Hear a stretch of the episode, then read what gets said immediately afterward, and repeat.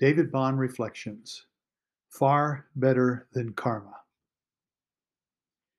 The Lord said to Cain, Where is Abel, your brother? He said, I do not know. Am I my brother's keeper? And the Lord said, What have you done? The voice of your brother's blood is crying to me from the ground. Genesis 4 9 to 10. Several years ago, I did a wedding for a fellow pastor. I didn't know the couple, but I was willing to help him out since he was not able to do it. Most often, couples will provide an honorarium to the officiant for a wedding. This couple either did not think to do so, or they gave it to the church or the other pastor. Whatever the case, I did not receive an honorarium. I'm not really upset about this. I bring it up, however, to illustrate an important point. When I'm wronged, even in such a minor matter, I wish for recompense. Let's just not talk about all the times I may have shortchanged someone else, and unintentionally, of course.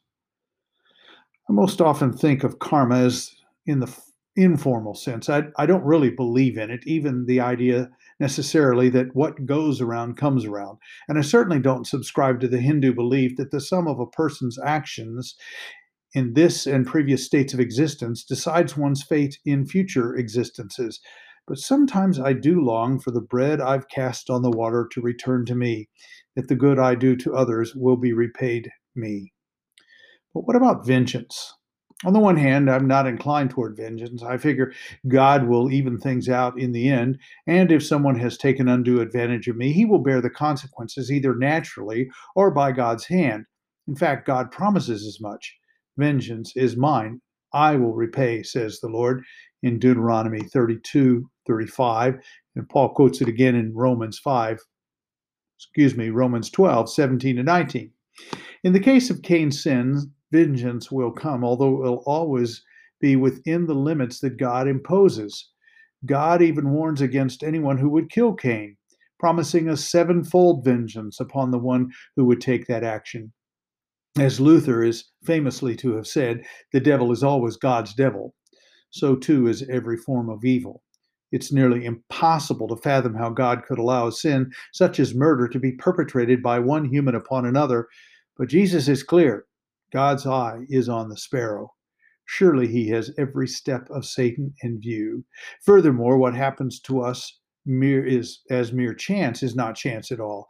The lot is cast into the lamp but every decision is from the Lord.